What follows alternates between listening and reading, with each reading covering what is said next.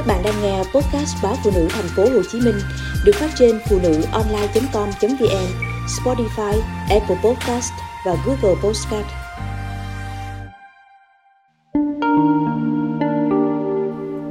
Ân hận khi ly hôn để cưới nhân tình, nhận ra tình yêu dành cho vợ cũ thì đã quá muộn. Tôi năm nay 40 tuổi, độ tuổi không phải quá già, nhưng đáng ra phải đủ chín chắn để hiểu đâu là thật, đâu là ảo. Nhưng không, tôi là quá mù mị khi tin vào những lời như rót mật vào tai của cô nhân tình mới chỉ 24 tuổi. Tôi chỉ nhớ, trong những lúc nằm cạnh nhau xem phim, chơi đùa trên giường, Lan không ngừng thì thầm với tôi. Anh cứ ly hôn vợ đi, rồi em sẽ dành cho anh một cuộc sống thật ngọt ngào.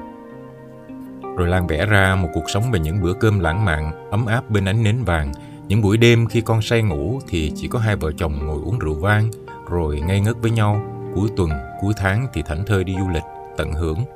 Lan cũng sẽ luôn là người vợ đẹp, giữ hình ảnh cho tôi mỗi khi muốn xuất hiện trong cuộc nhậu hay bữa tiệc nào bên ngoài.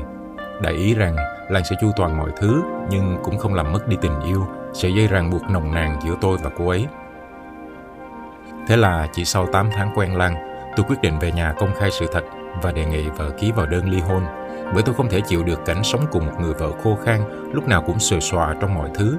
Tình cảm vợ chồng cũng cạn khô, những lời nói cũng không còn tình cảm. Thay vào đó chỉ là vài ba nội dung loanh quanh việc con cái, công việc, nội ngoại. Ngọn lửa hừng hực men tình trên giường cũng không còn. Một tháng, vợ chồng đụng chạm cũng chỉ một lần, gọi là qua loa cho có vậy thôi. Vợ đương nhiên ngỡ ngàng trước lời đề nghị của tôi, cô ấy tuyệt nhiên không đồng ý. Nhưng khi thấy tôi kiên quyết, Cô ấy cuối cùng cũng phải ký vào đơn trong nước mắt, rồi lặng lẽ bước vào phòng. Sáng sớm hôm sau, cô ấy chỉ nhắn một tin. Em chỉ hy vọng anh đừng hối hận.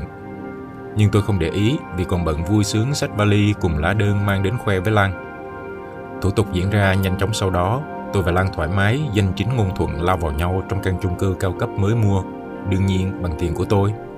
Tôi rót hết tiền vào đó, chỉ mong có thể tạo ra một khởi đầu mới ngọt ngào, hào hứng và xây nên tổ ấm bên người đẹp. Thế nhưng vui vẻ bên nhau được vài tháng thì mọi chuyện bắt đầu rơi vào trạng thái nhàm chán.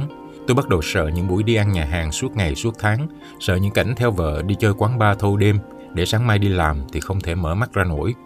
Tôi lúc này mới nhắc lại lời của Lan, mong em giữ lời là một người vợ chu toàn, hoàn hảo với những bữa cơm ấm cúng do tự tay em chuẩn bị. Nhưng Lan lại gào lên, sao anh tham lam thế? Anh vừa muốn em nấu nướng, vừa muốn em xinh đẹp, vừa muốn em làm tình giỏi, anh chỉ được chọn một thứ thôi chứ. Tôi há hốc miệng trước lời nói của Lan. Lan còn bảo rằng tôi là sếp nên cô ấy sẽ quyết giữ hình ảnh cho tôi trong đám đông. Nhưng khi về nhà thì tôi phải tuyệt đối chiều chuộng, dựa vào cô ấy mà sống. Có thế thì mối quan hệ mới bền lâu được. Lan còn nói lấy tôi chỉ là hợp thức hóa mối quan hệ để bố mẹ cô ấy bớt lo lắng, chứ cô ấy còn chưa muốn lấy chồng. Cô ấy ghét những lời dục cưới từ mọi người xung quanh nên thấy tôi là một người đàn ông tốt thì lấy làm chồng, thế thôi. Còn chuyện xây dựng gia đình hạnh phúc với những đứa con thì phải cho cô ấy thời gian, chơi chán rồi cô ấy tự khắc sẽ sinh con, tôi không phải lo. Nói rồi Lan nhấc máy gọi cho hội bạn của mình, rủ nhau cùng đi spa, mặc cho tôi chân hững.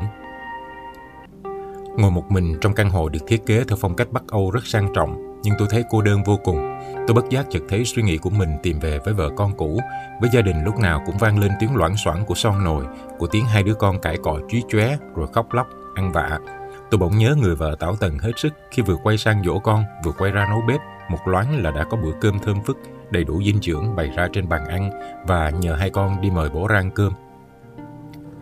Tôi từng trách vợ cũ lúc nào cũng xuề xoa vì tôi không biết cô ấy dành hết thời gian cho công việc, lại chăm sóc gia đình từ đầu đến cuối để tôi chu toàn với sự nghiệp. Tôi chưa từng nghe một tiếng than vãn mệt từ cô ấy, dù cho chỉ cần tôi nóng sốt là cô ấy bật dậy đi mua thuốc lại ngồi bên cạnh đắp khăn lên trán, hốt hoảng nếu như tôi trở mình và nôn ọe ra sàn nhà.